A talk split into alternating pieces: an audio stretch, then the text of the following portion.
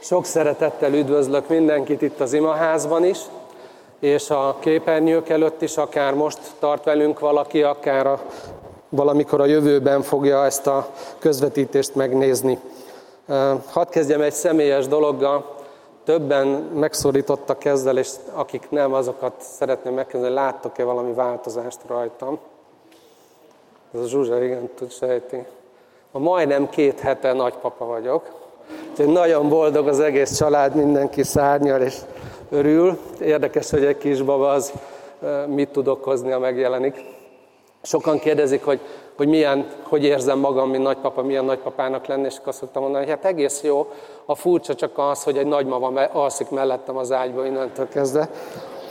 Na mindegy, szóval egy ilyen örömteli dolog van a szívemben, és így jöttem, és köszönöm azoknak, akik gondoltatok ránk. Ma egy olyan témával megyünk tovább, ami egy sorozatba illeszkedik benne, ennek a nyitó diáját látjátok. Ugye a, címe ennek az egésznek, hogy egy ház, játék a szavakkal. Ugye egy bizonyos ház, illetve az egy ház, akik mi vagyunk.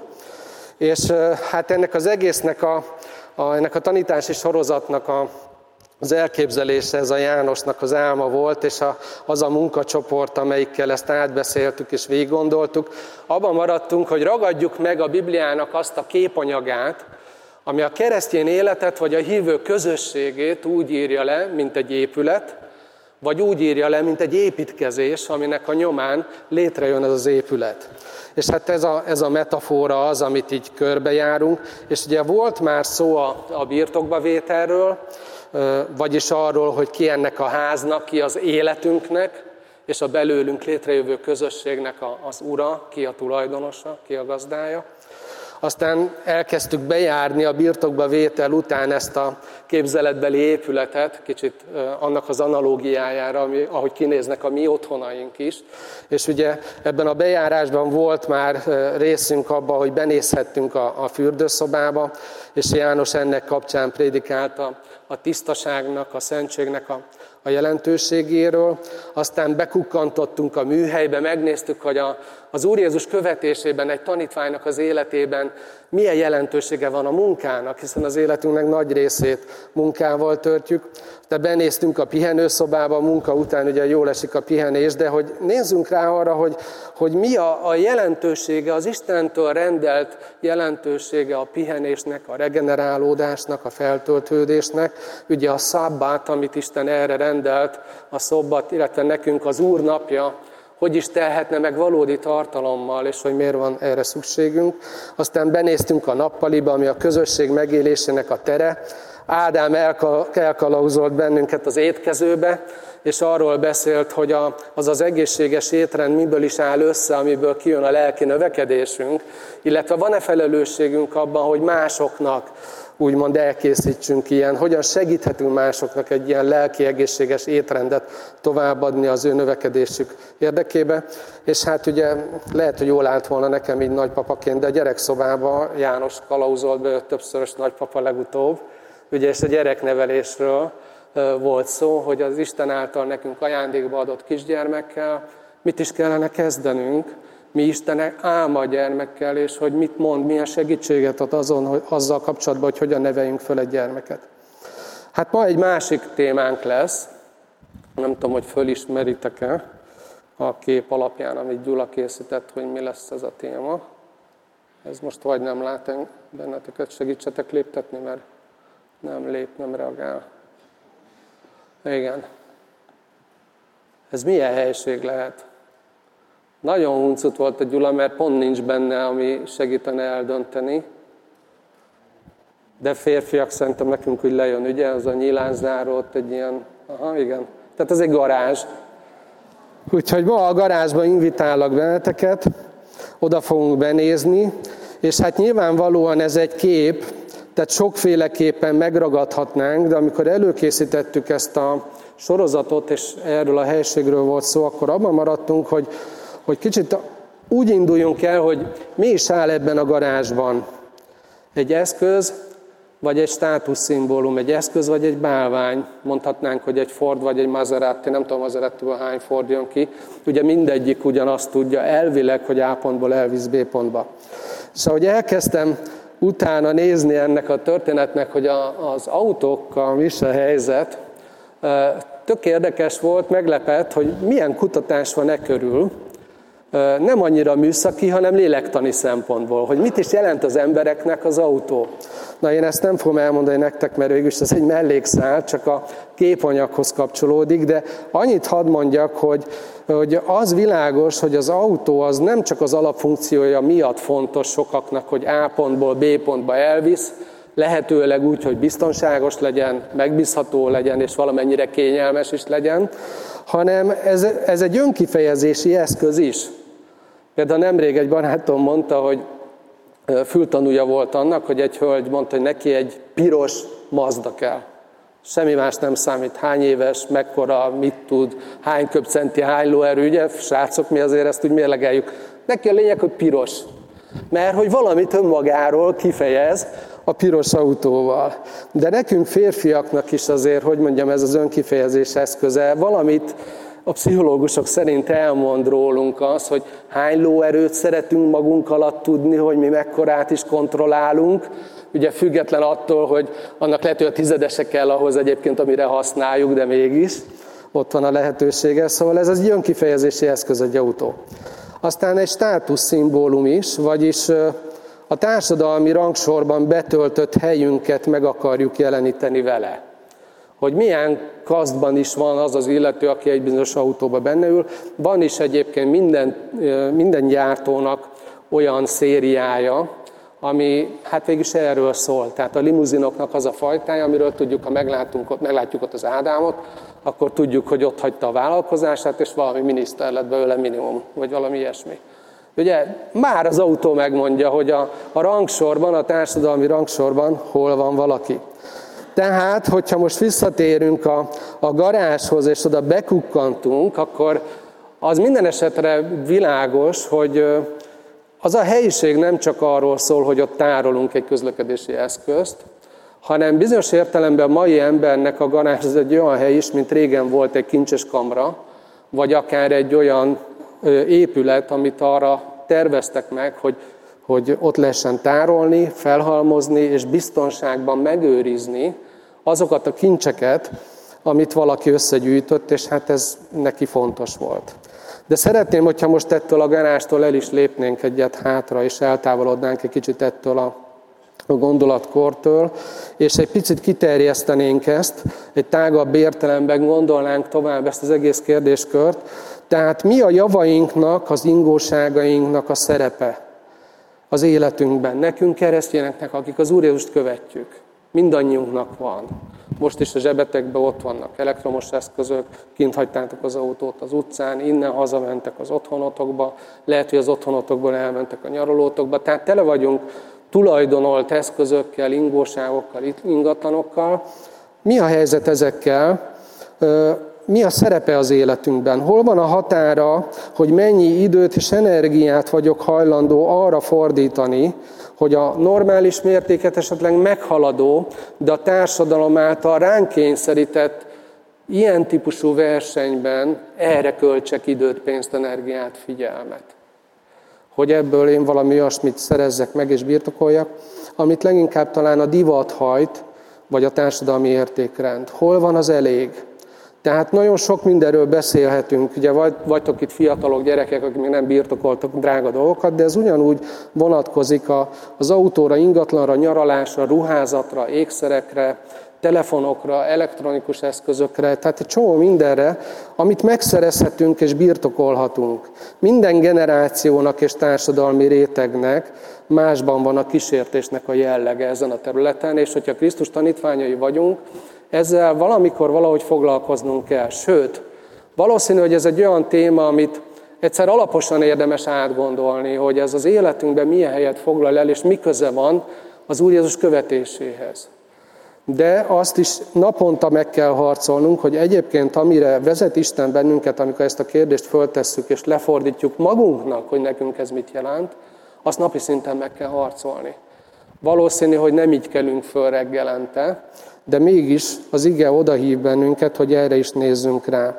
Na, minden esetre nem célom ma az, hogy, hogy minden kérdésre és minden élethelyzetre ráhúzható választ adjak, vagy válaszokat adjak. Inkább azt szeretném, hogy ez a téma megérintsen bennünket, elgondolkodtasson, és megküzdjük a saját küzdelmünket az Úr Jézussal, hogy, hogy mit gondol ő személy szerint róla. Ahányan vagyunk, annyifélék vagyunk, más helyzetben kell ezt a dolgot alkalmaznunk, de egy biztos, hogy a Jézus Krisztus követésén belül kell értelmeznünk ezekhez a dolgokhoz való viszonyunkat.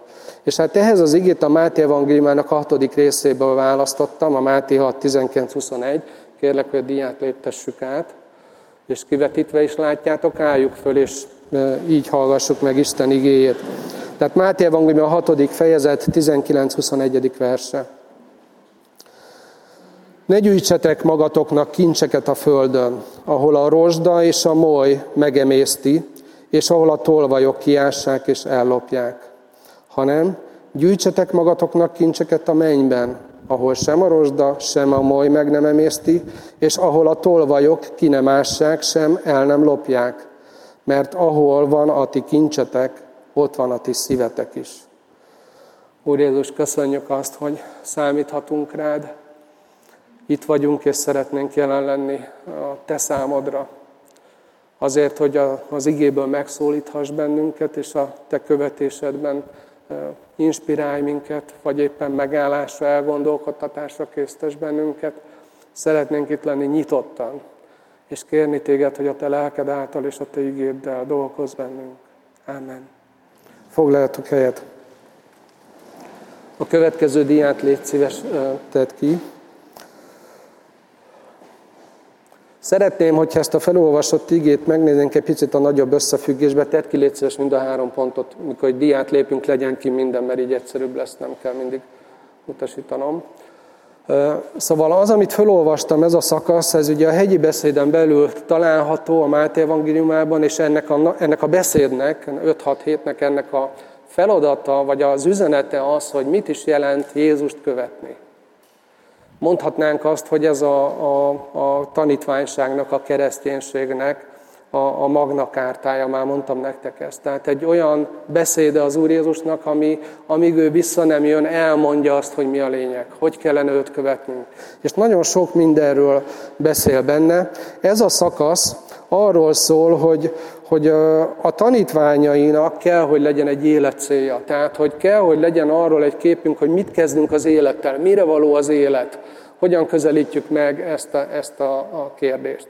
És ugye az élet céla kapcsolatban mondja azt Jézus, tehát a nagyobb összefüggés az az életcél, és azon belül mondja Jézus, hogy hát az élet arra való, hogy örökké való dolgoknak a keresésébe és a felhalmozásába fektessük az életünket. A másik dolog, hogy az ezt követő rész, a 22. vers, amit már nem olvastam fel, az azt mondja, hogy ehhez viszont vízió kell. Kell egy látás. Ugye ott a szemről beszél az ige, és azt mondja, hogy a szem, ha nem világos, akkor az egész test nem tud jól működni. És ennek az analógiájára, ha a lelki szemünk nem világos, az életünk nem tud jól működni. Tehát ha nincs látásunk arról, hogy az élet mire való, vagy van egy olyan látásunk erre a kérdésre, amit nem Istentől származik, hanem a világ, a kultúra, a marketing szakemberek vagy a politikusaink mondják meg, hogy mire való az életünk. Lehet, hogy mellé megyünk, mert az a vízió, ami segítene a lényeget látni, az elhomályosul. Tehát ez az, a, ez az a összefüggés, amin belül Jézus beszélt az előbb.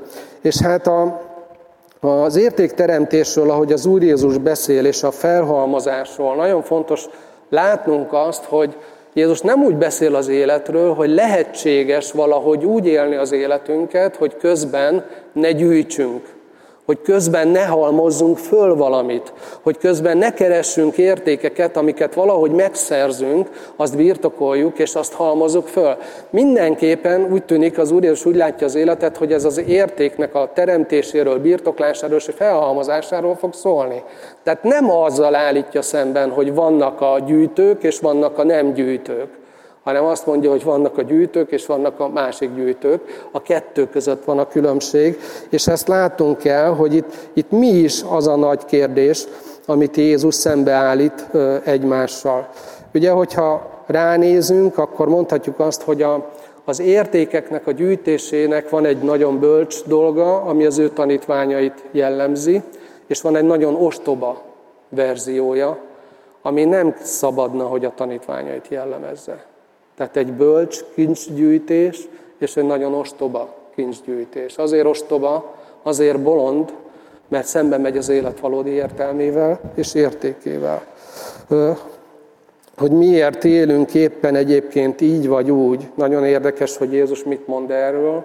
Azt mondja, hogy ennek a nagyon nagy jelentősége az abban van, és ez segít megmutatni nekünk, hogy mi hányadán is állunk ezzel a kérdéssel, hogy a szívünket mi vonzza és mi köti meg. Ugye ezt az egész gondolatkört Jézus úgy zárja le, hogy ez azért fontos, kedves tanítványaim, mert ahol van a ti kincsetek, ott van a ti szívetek is. Tehát akkor értjük jól ezt az egész kérdéskört, mert most sok mindenről lesz majd szó, de akkor értjük jól ezt az egész kérdéskört, hogyha azt nem veszítjük szem elől, hogy a szív van Jézus gondolkodásan a, a középpontjában, Jézus erre fókuszál, nem arra, hogy jobb-e szegénynek lenni, vagy gazdagnak lenni, hanem arra fókuszál, hogy a szívünk hányadán is áll az anyagi javakkal kapcsolatban. Ugye kicsit később a 24. versben, tehát a kontextust, ha nézzük, azt is mondja, hogy ez pedig azért nagyon jelentős kérdés, mert senki sem szolgálhat két úrnak. Vagy az egyiket gyűlöli, és a másikat megvet, szereti, vagy az egyikhez ragaszkodik, és a másikat megveti. Nem szolgálhattok Istennek és a mammonnak. Ugye a mammon az anyagi javaknak az összessége, a, a Biblia szerint, ez, ez ugye régen egy bálvány volt, és hát ez, ahogy használja itt az új szövetség, ez minden anyagi javaknak az összessége, ami, a, ami életcéllé válik, és egy picit Isten helyére oda törekszik, és hát el is foglalja az emberek életébe, és mint egy bálvány uralja azt. Ez a mammon. És azt mondja az Úr Jézus, hogy az anyagi javak, hogyha valahogy egy ilyen pozícióra tesznek szert a szívünkben, akkor elvesztettünk egy fontos csatát. Akkor a szívünk valahova oda kötődik, ahova nem szabadna. És egy tanítványnak a szívére ilyen értelemben nagyon kell vigyáznia, mert hogy ezen múlik a, a, a Krisztus követés, a hiteles kereszténység, a valódi keresztény élet.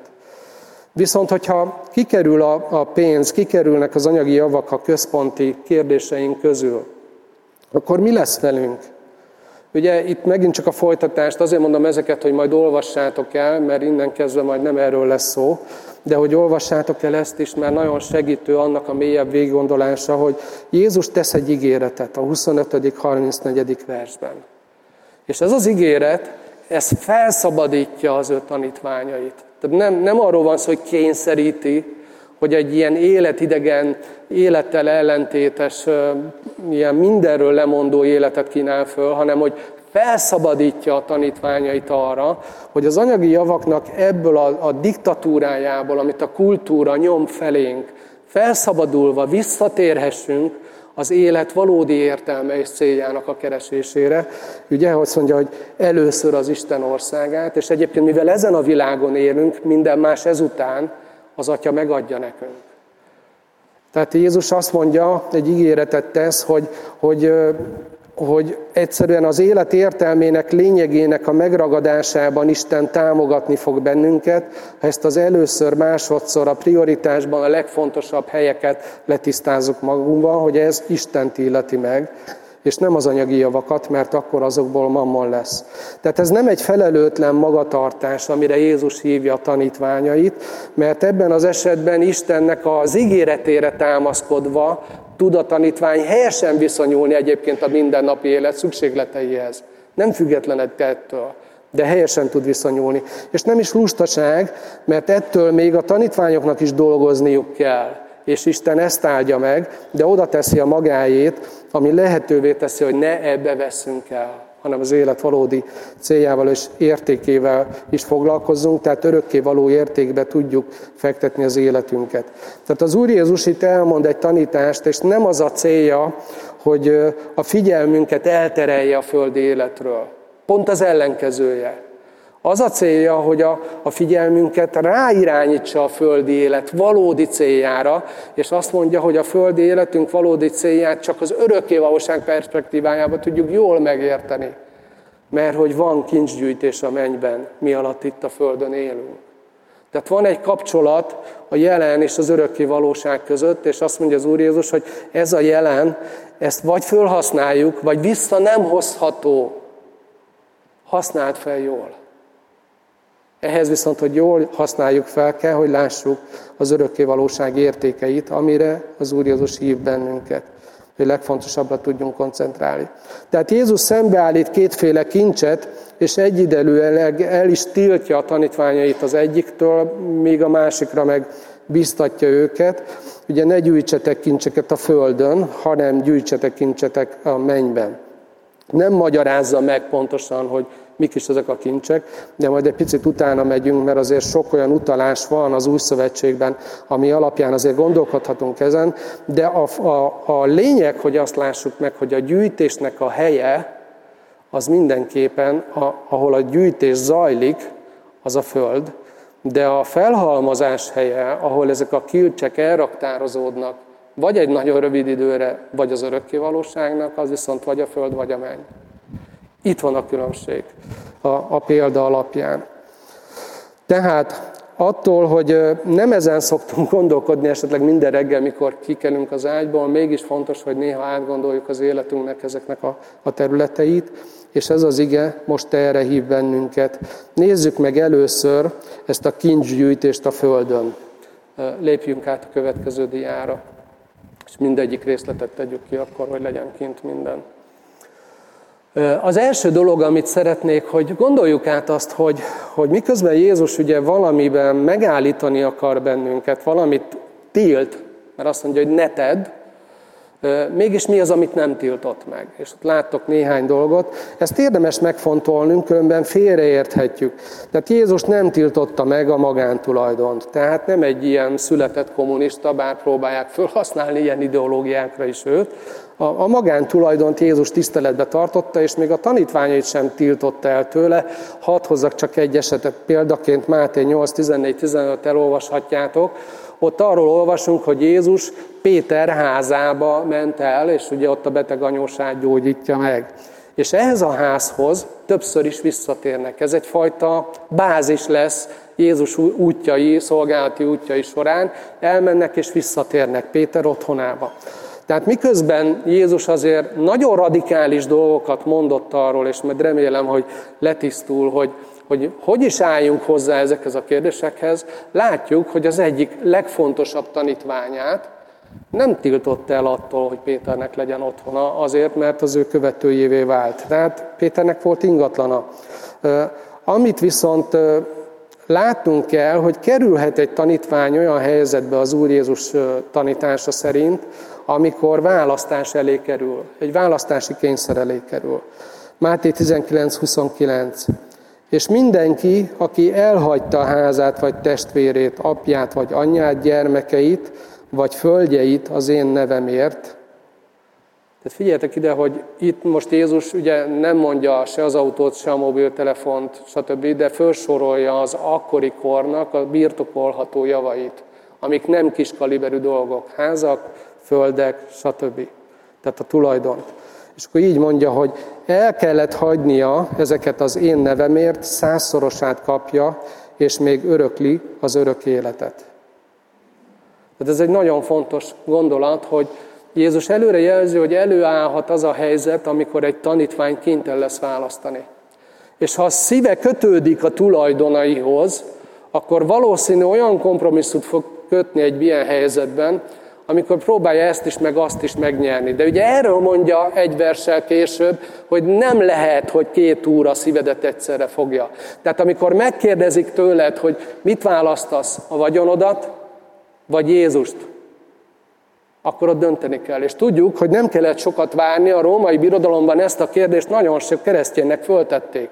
Olyan keresztényekről is tudunk, akik, akik tisztviselők voltak, gazdag emberek voltak, és szembeállították ezzel a kérdéssel, mit mondasz te Jézusról, kicsoda ő neked? A császár az Úr, vagy Krisztus az Úr? És sok keresztény azt mondta, hogy Krisztus. És ez egyet jelentett azzal, hogy akkor az összes vagyonát zárolták, ugye bankszámlák zárolva, nem mehetett vissza az otthonába, börtönbe zárták, vagy elhajtották, és el kellett menekülnie, ha éppen meg nem ölték. Voltak ilyen pillanatai a történelemnek. Nem menjünk messzire, a magyar történelemben nem kell olyan messzire visszamenni, hogy például a kilakoltatásokról tudjunk, hogy bizonyos szempont miatt a hatalom néhány embert jónak látott megfosztani attól, amilyen volt. Tehát amiről Jézus beszél, az nem egy olyan dolog, ami hát ilyen nem szokott történni, típusú dolog. Szokott történni ilyen. Tehát érdemes például egy ilyen gondolatkísérletet lefolytani magunkba, és számba venni, hogy mivel rendelkezünk mi, amiért hálásak vagyunk Istennek és végigmenni, hogyha fölteszik ezt a kérdést, ma mi időnkbe egyszer nekünk, hogy Jézus vagy minden, ami, amit van, akkor mit mondanánk? A házam, az autóm, a bankszámlám, a nyaralom, a befektetéseim, a nyugdíj megtakarításom, vagy Jézus. Adja jó Isten, hogy ne kelljen ilyen kérdésre nekünk válaszolni. De nem tudhatjuk. És amikor Jézus erről beszél, akkor azt mondja, hogy igazából ezt azért kell eldöntened egyszer mindenkor, és utána meg naponta megharcolni, mert a szíved kötődéséről van szó. És amikor nemet kell majd mondanod, szabadnak kell legyél rá, hogy nemet mondj. Tehát így jön be ez a téma, és nem azt nézi Jézus, hogy milyen rossz, hogy vannak gazdagok, milyen rossz, hogy vannak szegények. Ez egy szegény embernek mást jelent, és egy gazdag embernek mást jelent, de ha Krisztus tanítványa mindegyiknek nehéz lesz az a pillanat. És egyébként pedig a mindennapjainkat, hogy mivel töltjük meg, és hogyan használjuk fel a rendelkezésünkre álló időt, tehetséget, figyelmet, abban a 0-24-ben, amink van, azt is eldönti ez a kérdés. Tehát nem csak akkor, amikor egy ilyen nagy krízisben kell állást foglalnunk, hanem akkor, mikor naponta eldöntjük, hogy hogyan gazdálkodunk azzal a legfontosabb erőforrásunkkal, amit úgy tudunk, hogy ez az idő. Nem áll belőle rendelkezésre bármi. Tehát Jézus nem tiltja meg azt sem, hogy dolgozzunk. Egyébként az Úr tanítására alapozva az apostolok például ilyen erős gondolatokat írtak le, hogy 2 Tesszalonika 3, 10, 12, hogy mert akkor is, amikor nálatok voltunk, azt parancsoltuk nektek, ha valaki nem akar dolgozni, ne is egyék. Mert halljuk, hogy némelyek tétlenül élnek közöttetek, nem dolgoznak, hanem haszontalan dolgokat művelnek. Az ilyeneknek pedig megparancsoljuk, milyen erős, ahogy ír erről pár. Az ilyeneknek pedig megparancsoljuk, a lelkére kötjük, ami Úrunk Jézus Krisztusban, hogy csendben dolgozva a maguk kenyerén éljenek. Tehát mindez nem távolít el bennünket a munkától, mint kötelességtől. Sőt, az 1 Timóteus 5.8 egy másik nagyon erős gondolat. Ha pedig valaki övéiről és főként a házanépéről nem gondoskodik, az megtagadja a hitet, és rosszabb a hitetlennél. Ezek nagyon erős gondolatok. Tehát nem arról van szó, hogy a keresztjének azok ilyen félig a mennyországba járó, föld fölött lebegő, ábrándozó csodalények, akik nem dolgoznak, hanem a, az ablakon kidobott telemorzsiából élnek, mert ekkora hitük. A keresztjének keményen dolgoznak, itt Pál leírja. És ez becsületbeli dolog. És a lelkükre köti, hogy az Úr szerint ez a helyes. Sőt, azért is nem csak, hogy magukról, hanem hogy másokról is gondot viseljenek. Tehát nem erről van szó, hogy ezt mondjuk gyengíteni az, amit az Úr Jézus mond. Aztán nem tiltja meg Jézus a józan előrelátást sem ezzel. Tehát amikor kincsgyűjtésről beszél, akkor nem a jövőről való józan gondoskodást tiltja meg, és Jézus nem szokott szembe menni egyébként a magával, Isten igéjével. Olvashatunk erről a példabeszédek könyvében nagyon értékes dolgokat, 6. fejezetben, 12. fejezetben. Aki teheti, majd nézzétek meg. Nem mondja, hogy meg kell vetnünk azokat a javakat, amiket Isten nekünk adott. Sőt, a Biblia ennek az ellenkezőjét tanítja. Ha az Úr Jézus életét nézzük, akkor láthatjuk, hogy Jézus nagyon tudta élvezni az életet. Tehát ő jól érezte magát olyan mai kifejezésekkel, partikon, amit az ő tiszteletére rendeztek. Nem is egyet rendeztek. Amikor egy embernek az élete, aki gazdag volt, akár becsületes, akár besdelen dologból, de Jézusnak a, a jelenlét és az ő kegyelme megragadta az életét, és megfordult, megtért. A legtöbb partit szervezett Jézusnak. Hát nem így írja az új szövetség, de a mi fogalmaink szerint az volt. És Jézus ott jól érezte magát. Olyannyira, hogy az ellenségei mit mondtak róla? Hogy bűnösök barátja, de hagyján, ugye ez az egyik, de hogy falánk és borissza. Tehát, hogy Jézus jókat tudott tenni, nem vetette meg a finom bort sem egy-egy ilyen partin. Tehát vádolták ezzel, a tanítványait számon kérték, ugye, hogy hogy lehet, hogy a ti mesteretek ezt meg ezt csinálja. Ugyanakkor mégis azt látjuk, hogy Jézus, aki, aki minden egyébként, ugye azt mondja az ige, hogy ő rá nézve, és ő által teremtetett minden. Mit ír a Filippi levél? Hogy megüresítette önmagát, mindent hátrahagyott, a legszegényebb szegényebb lett azért, hogy a mi sorsunkat magára vegye, és az ő kegyelmét nekünk adja, hogy az életünk visszálljon abba a rendbe, amiből kiestünk. Tehát az Úr Jézus tudott élni ezekkel a javakkal, és hát az ő gyakorlata és az ő tanítása nincs ellenmondásba egymással, és ugyanerről tanít például az 1 Timotus 6.17, ott szó szerint azt mondja az ige, hogy vannak javak, amiket Isten azért adott, hogy élvezettel fogyasszuk el. Tehát lejjük benne örömünket, nincs ezzel semmi baj. Mégis nagyon fontos kiegyensúlyozó gondolat, ami alaptémánk ma, hogy hogy nézünk ezekre a dolgokra, és milyen helyet foglal el az életünkbe. Tehát az Úr Jézus magát úgy ismerjük, mint aki ezekkel tudott élni. De akkor mit jelent az, amit Jézus mond? Mitől tiltja el a tanítványait? Itt három dolgot szeretnék kiemelni, a három kifejezést. Kincseket magatoknak földön. Ne gyűjtsetek kincseket magatoknak a földön. Ezt a három kifejezést emeljük ki egy picit, és járjuk körbe. Tehát ne gyűjtsetek kincseket. Mi is ez? Mi minősül kincsnek? Ugye a kincs az nem a használatban lévő javakat jelenti, ami az életünk fenntartásához kell. Azok az értékek a kincsek, amik semmilyen szempontból nem szolgálnak se minket, se másokat, se a jelenben, se a jövőben, viszont birtokoljuk és felhalmozzuk. Ezek általában olyan javak és olyan értékek, amik egyébként valahogy a rendszerből valahol hiányoznak.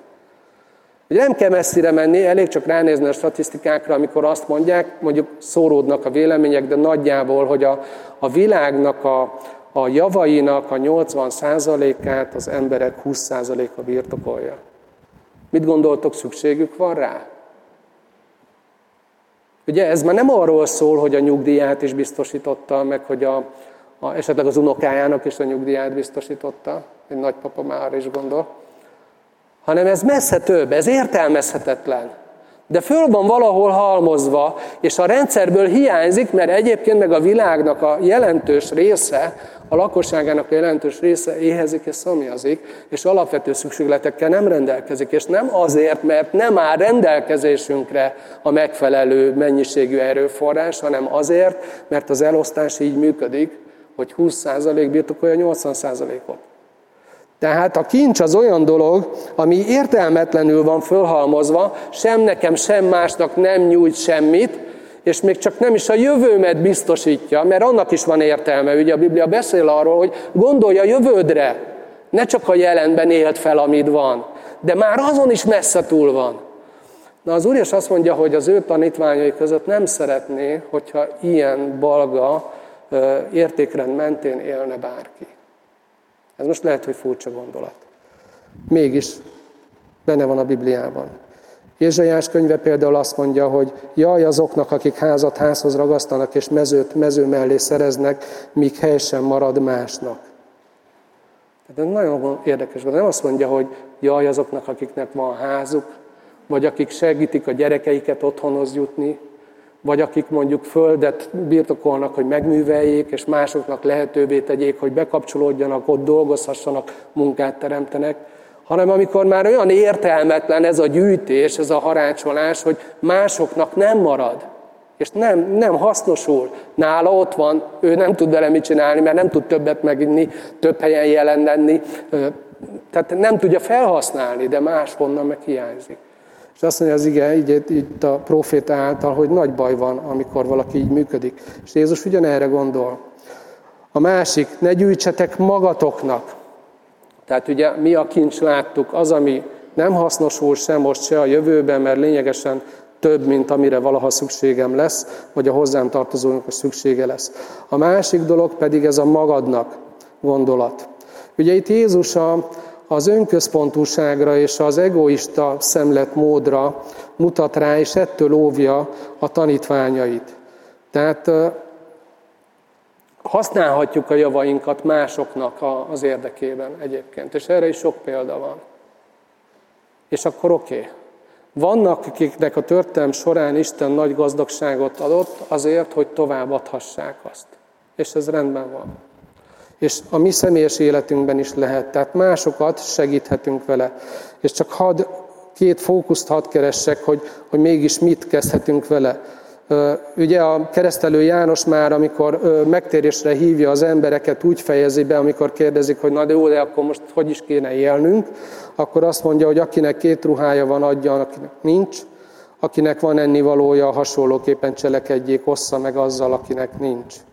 Az Úr Jézus a Máté 5.42-ben ez már a hegyi beszéd, tehát a tanítványságnak a keretrendszere, azt mondja, hogy aki kér tőled, annak adj, és aki kölcsön kér tőled, attól ne fordulj el. Az apostolok tanítása, az Úr Jézus tanítására alapozva Efézus 4.28 azt mondja, hogy aki lopni szokott, többé ne lopjon, hanem inkább dolgozzon. És milyen érdekes lenne, itt megállnánk, azt mondanánk, hogy ez egy kerek gondolat. Ha valaki megtért, és addig lopott, ezután ne tegye. Oké. Okay. De folytatja itt az ige, és ugye mit mond? hanem inkább dolgozzék, és saját keze munkájával szerezze meg a javakat, hogy legyen mit adnia a szűkölködőknek. 1 János 3.17. Aki pedig világi javakkal rendelkezik, de elnézi, hogy a testvére szükséget szenved, és bezárja előtte a szívét, abban hogyan lehetne az Isten szeretete? Tehát az új szövetség nagyon is erőteljesen hangsúlyozza a tanítványokkal kapcsolatban, a gyülekezettel kapcsolatban, a mindenkori egyházzal kapcsolatban a társadalmi felelősségérzetet. Hogy gondolkodjunk túl magunkon, és hogy figyeljünk arra, hogy amikor erőforrásaink vannak, és valahonnan hiányoznak, akkor fontoljuk meg, hogy Isten nem azért adta hogy mi ott segítsünk. Nem lehetséges, hogy egy keresztjén, egy keresztény gyülekezet, vagy egy magát keresztjénnek mondó bármilyen szervezet, legyen az párt, vagy akármi, szociálisan érzéketlen legyen. Az nem Krisztusi, akármit mond magáról. Ez fontos megfontolnunk. Jézus arra hív, hogy az erőforrásaink, amikért, amikért megdolgozunk, és ami Isten áldása miatt a miénk, az hasznosulhasson máshol. Egy másik szempont, hogy még hol hasznosulhatna, ez a misszió. Hogy amikor mi, minket Isten megáld, és vannak anyagi javaink és kincseink kezdenek már keletkezni, akkor azt mondja az Úr Jézus, itt az ideje gondolkodni azon, hogy az, az én országomban is hasznosulhat-e.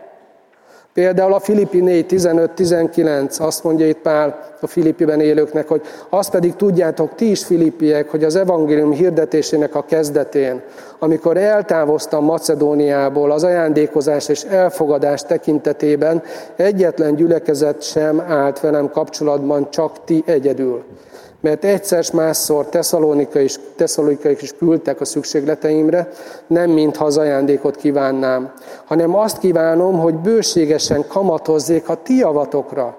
Átvettem mindent, és bővölködöm. El vagyok látva mindennel, megkaptam Epafroditosztól, amit küldtetek, ami tőletek jött olyan kellemes illatként és kedves áldozatként, amely tetszik az Istennek.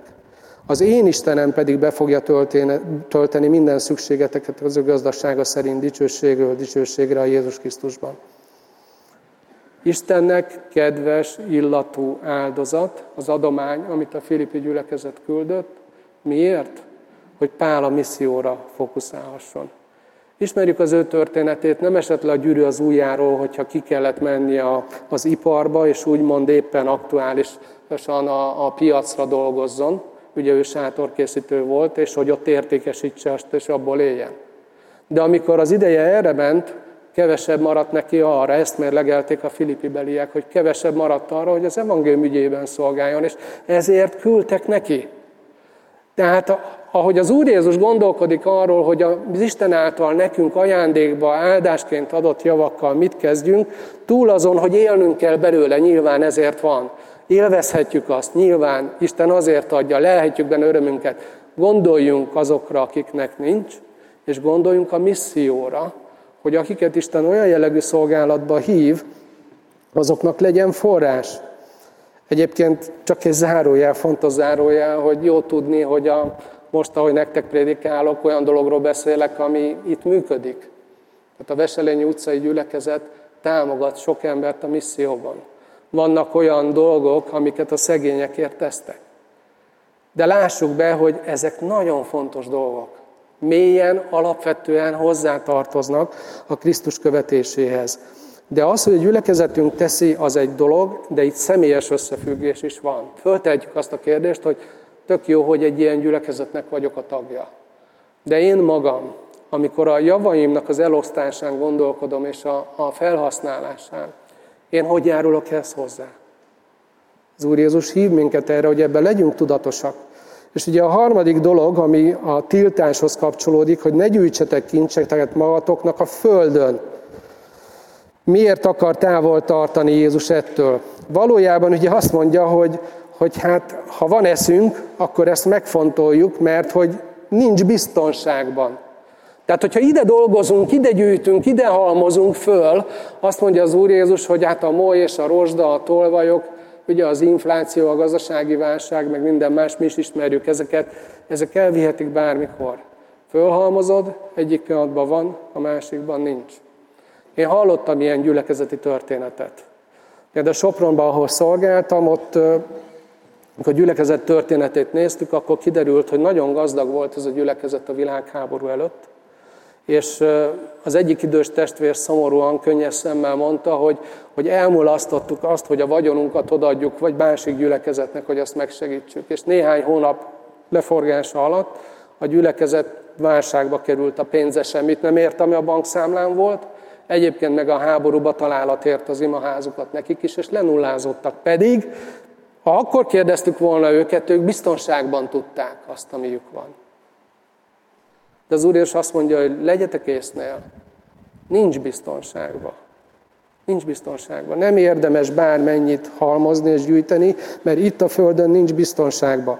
A másik, ami még jobban megfontolandó, ha egyszer komolyan akarjuk venni magunkat és az életünknek az értékét és az értelmét, az az, hogy nem vihetjük át az örökké valóságba.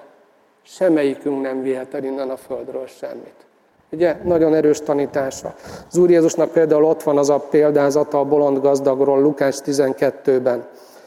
Érdemes azt is elolvasni. Úgy fejezi be, hogy Isten azonban azt mondta neki, Ugye ez egy ember, aki egy nagy áldásban részesült, mondhatnám, hogy a vállalkozása egy hihetetlen évet zárt, nagyon nagy nyereséget és nagy osztalékot tudott fölvenni belőle, és ebből elkezdett terjeszkedni, a vállalkozását továbbfejleszteni, tehát nem mondhatnánk, hogy egy bolond ember volt. Mégis egy másik nézőpontban azt olvassuk, az Úr és ezt mondta, hogy Isten azonban ezt mondta neki, bolond, még az éjjel elkérik tőled a lelkedet. Kié lesz akkor mindaz, amit felhalmoztál? És ez a befejező gondolat egy nagyon érdekes gondolata a mi témánk szempontjából. Így húzza meg az Úr Jézus a konklúziót. Így jár az, aki magának gyűjt, és nem Isten szerint gazdag. Ez egy nagyon érdekes gondolat. Isten szerint gazdag. Ez ugye, ezzel majd még szeretnék visszatérni erre a vége felé, de lehetséges Isten szerint is gazdagnak lenni, azon keresztül, ahogy itt a Földön élünk, az értékteremtés, az értékfelhalmozás szempontjából, ahogy gondolkodunk, lehetséges Isten szerint gazdagnak lenni. 1 Timóteus 6.6.7 Valójában nagy nyereség az Isten félelem megelégedettséggel, mert semmit sem hoztunk a világba, nem is vihetünk ki semmit belőle. Akik pedig meg akarnak gazdagodni, kísértésbe meg csapdába, sok esztelen és káros kívánságba esnek, amelyek az embereket pusztulásba és romlásba döntik. Tehát két gondolat az Úr tanítását tovább fejlesztve Pálapostól ezt tanítja, hogy hogy nagy nyereség a megelégedés. Tehát amikor azon tudunk elgondolkodni és reálisan fölmérni, hogy, hogy mi az elég a birtoklás szempontjából, akkor ami a fölött van, azzal mit is kezdünk? az, az be tudjuk fektetni Isten országába, ami örökkévaló kincsekhez fog vezetni. És amivel itt befejezi, ugye, hogy nem tudjuk egyébként elvinni, amit itt halmozunk fel, hogy itt nem a szegényekről és a gazdagokról van szó, hogy ki szegény, ki gazdag, mert hogy a, a gazdagok biztos a mammont imádják, a szegények meg biztos Isten szeretik, egyáltalán nem így van. Itt azt mondja, az, a különbséget ott teszi itt Pálapostól, hogy akik meg akarnak gazdagodni. Ez lehet egy gazdag, aki még gazdagabb akar lenni, és lehet egy szegény, aki meg világ életében azért küzd és pörög, hogy ő egyszer gazdag lehessen. És ha ez minket kísért meg, akkor céltévesztésben vagyunk. Ugye a céltévesztést mondja a Biblia bűnnek. Tehát a saját magunk ellen védkezünk, mert hogy nem vihetünk el semmit, még ha be is jön. Tehát itt ez a fajta vágyakozás, ez a ráfokúszálás az anyagi javakra, ez az, amit itt a Biblia azt mondja, hogy itt baj van. És miért is? Azért, amit az Úr Jézus mondott, hogy mert hogy a szívről van szó, hogy ahol a kincs, ott van a szív. Nem mindegy, hogy hova van bekötve egy tanítványnak a szíve. Tehát nem másról van itt szó, mint egy spirituális rövidlátásról, vakságról, az örökké valósággal kapcsolatban. Nézzünk rá a kincsgyűjtés a mennyben gondolatra. Következő diát légy szíves, tett ki minden pontját. Itt ugye van egy ellentét, és nagyon fontos újra mondom, hogy az ellentét lényege nem az, hogy az egyik gyűjt, a másik nem gyűjt, vagy hogy az egyik gazdag, a másik szegény, hanem arról szól, hogy valaki a felhalmozást és az értékeket, tehát mi, mit tekint értéknek, és ebben benne van az Isten országa szemlélet, és a felhalmozás helyét azt a mennyben látja. Tehát tud várni, hogy valamilyen munkájának a gyümölcsét és az eredményét ne itt és most élvezze, vagy tudja a magáénak, hogy az senki másé, hanem hogy tudja, hogy a mennyben, mint egy örökség az övé lesz, és ott fogja várni. Ugye ez az ellentét lényege. A mennyben gyűjthetünk kincseket, mit jelent ez? Tehát mit jelent Istenben gazdagnak lenni, vagy ahogy ez a példázatban Jézus a konklúziót meghúzta. Ugye egyrészt, hogyha nézzük a gazdagságot, akkor Istent a Biblia nagyon sokféle szempontból gazdagnak mondja. Ugye hát az övé minden, úgyhogy természetes. De hogy nagyon érdekes, hogy mi minden mellé teszi oda ezt a jelzőt a Szentírás, hogy Isten gazdag valamiben. És hát ott láthattok néhány gondolatot, ugye sokkal több van ettől, de hogy a dicsőségében, a jóságában, a kegyelmében, az irgalmában, gazdag az öröksége, amit nekünk szánt Jézusban, tehát ilyen gondolatok mentén jelenik meg a gazdagság. Tehát, hogyha a mennyei kincseken gondolkodunk, hogy vajon mik lehetnek olyanok, az egészen biztos, hogy ugye a menny Isten lakóhelye, hogy valahogy Istennel van összhangba az a kincs, ami mennyei. És valahogy köze van ezekhez a dolgokhoz is. Köze van az Isten dicsőségéhez, köze van az Isten jóságához, köze van az Istennek a kegyelméhez, az irgalmához. Ugye az anyagi javak alkalmasak arra, hogy, hogy mindez megjelenjen a mi anyagi javainkon keresztül is. Például a hegyi beszéd megint, hogy, hogy amikor az adományokat adjuk, ezt úgy adjuk, hogy az emberek látva ezt Isten dicsőítsék. Ugye, anyagi dolgokról beszélünk, és a végén ott van, hogy az emberek Isten dicsőségéből felfedeznek valamit. Anyagi dolgokról beszélünk, és aztán ott tartunk a végén, hogy az Isten kegyelmével találkozhatnak emberek, mert működnek olyan missziók a mi gyülekezetünkben, vagy tőlünk függetlenül máshol a világban, amin keresztül a kegyelem megjelenhet. A, a pénzről van szó, vagy az anyagi javakról van szó, de Isten irgalma megjelenhet, mert valaki segítséget kap a helyzetében, ami nem tud úrá lenni egyedül. És folytathatnánk tovább, és ez mind Istenre mutat. Az Isten gazdagságából tükröz valamit. De itt van ez az ellentét, hogy, hogy néha ugye a, a lemondás az a, úgy érezzük talán, mint hogyha szegényebbek lennénk, hogyha el, elengedünk valamit, amit pedig mi birtoklunk, mi emberek. Most nem ránk gondolok, hanem az emberre. De lehet, hogy ránk is jellemző, érdemes ezt megfontolni. De ugye mit mondott az ige a, a 2 Korintus 8.9-ben? Mert ismeritek a mi Urunk Jézus Krisztus kegyelmét, nagyon érdekes az a gondolat itt, hogy ismeritek az Úr Jézus Krisztus kegyelmét, ezért vagytok Isten gyermekei. De hogy ez min alapult? Hogy gazdag létére szegényé lett, értetek. Hogy ti az ő szegénysége által meggazdagodjatok.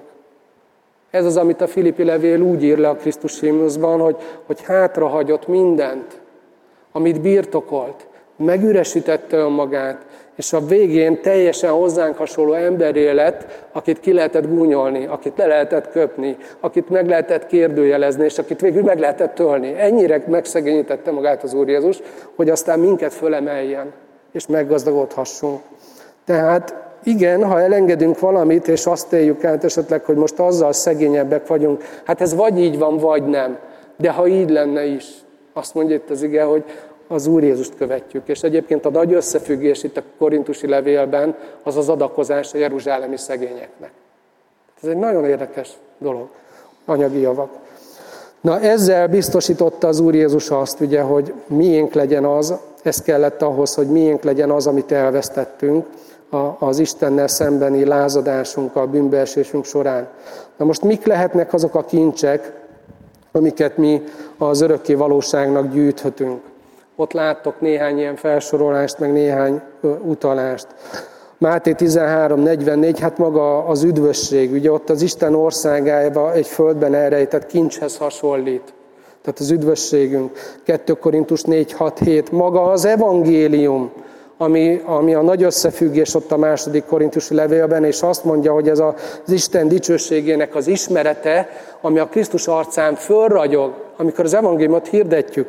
És azt mondja erről ott a korintusi levél, hogy ez egyébként meg cserépedényben, a mi, mi bennünk van elrejtve egy értéktelen cserépedényben. Ott van ez a drága kincs. Aztán a Kolossé 2.3, a bölcsesség és az ismeret, ezek is örökkévaló kincsek. Aztán Krisztusért vállalt szenvedés és gyalázat, a zsidók 11.27, ez is örökkévaló kincseket eredményez. A jó cselekedetek, 1 Timótus 6.18.19, ugye úgy fejeződik be, hogy kincset gyűjtvén maguknak jó alapul a jövőre. Tehát amikor jót teszünk azzal, amink van, ez is kincseket gyűjt a mennybe. Ez csak néhány gondolat, és még sokat találhatunk a, a Szentírásban, hogyha ezt egy kicsit keressük. És végül ott láttok legalul egy gondolatot, hogy a látszat néha csal. A, a Bibliában Isten figyelmeztet bennünket, hogy a valódi gazdagság az nem mindig állapítható meg a, az aktuális Forbes lista alapján, hogy ki éppen Magyarország leggazdagabb száz embere, vagy ki a világ leggazdagabb száz embere. Ott ugye két példa van.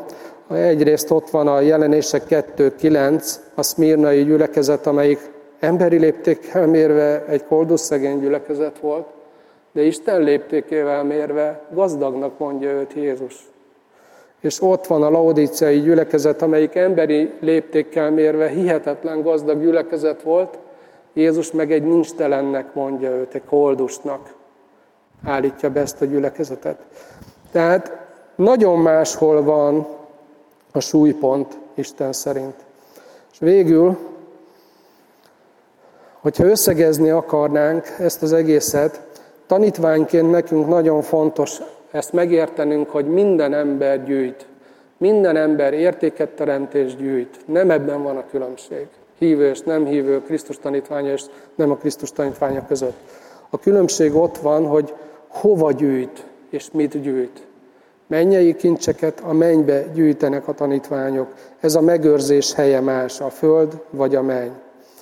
Ha nem tettük volna, akkor fontos, hogy számba vegyük a Krisztus követésnek ezt az aspektusát. Erre akarlak hívni benneteket. Nincsenek kész válaszaim minden élethelyzetre, és talán nem is ez a fontos, hanem az a fontos, hogy mérlegeljük a saját élethelyzetünkben, a saját lelkismeretünkön keresztül a Szentlélek, az Úr Jézus szavait használva mire hív most engem? Ez a nagy kérdés. És szeretném, hogyha az utolsó diát kitennénk, egy idézet és egy záró gondolat lesz rajta. Jim Elliot, aki egy olyan misszionárius volt, aki hiába fektette be az életét, mondhatnánk ezt, mert ahogy megérkezett a, a terepre, ahova Isten hívta, szinte azonnal meg is ölték. De mielőtt elindult, ezt mondta egyszer, nem bolond az az ember, aki feladja azt, amit nem tarthat meg, hogy megnyerje azt, amit nem veszíthet el. Ez egy nagyon erős gondolat. Egy embertől, aki azt hitte, hogy ő még sok mindent tehet, lemondott sok mindenről Jézusért, és abban a pillanatban, hogy megérkezett oda, ahova az elhívása szólt, megölték. De ezzel a gondolattal ment. És hát a, ami fontos, hogy az ítéleten, mikor átmegy ez a világ, és átmegyünk mi is, azok a dolgok fognak csak megmaradni, amik örökérvényűek, amit a mennyei szépben vigyáznak, és ami ott vár bennünket. Tehát az életünknek azt a szakaszát, záró gondolat, az életünknek azt a szakaszát, amit itt a Földön töltünk, úgy használhatjuk fel a legjobban, hogyha olyan dolgokba fektetjük be, amelyek túlélik a földi életünket, és az örökké valóságban is értéknek számítanak. Ezt le kell fordítani magunknak. Valódibá kell tenni ezt az üzenetet, ha az Úr Jézust jól akarjuk követni, és azt akarjuk, hogy rajtunk keresztül az Úr Jézusnak az arca, a dicsősége, a nagysága láthatóvá válik a világban, és az ő munkáját fordíthassa rajtunk keresztül, folytathassa rajtunk keresztül. Úgyhogy kérlek benneteket, hogy egy picit most csendesedjünk el, ahogy szoktam kérni, hajtsátok le fejeteket, és gondoljatok csak arra az egy kérdésre, hogy reflektáljatok rá, hogy, hogy nekem ebből aktuálisan most mi fontos. Mire hív az Úr Jézus, hogy az ő követésében növekedjek ezen a területen? Egy pici csend után pedig én imádkozni fogok, és utána az énekkar szolgálata következik.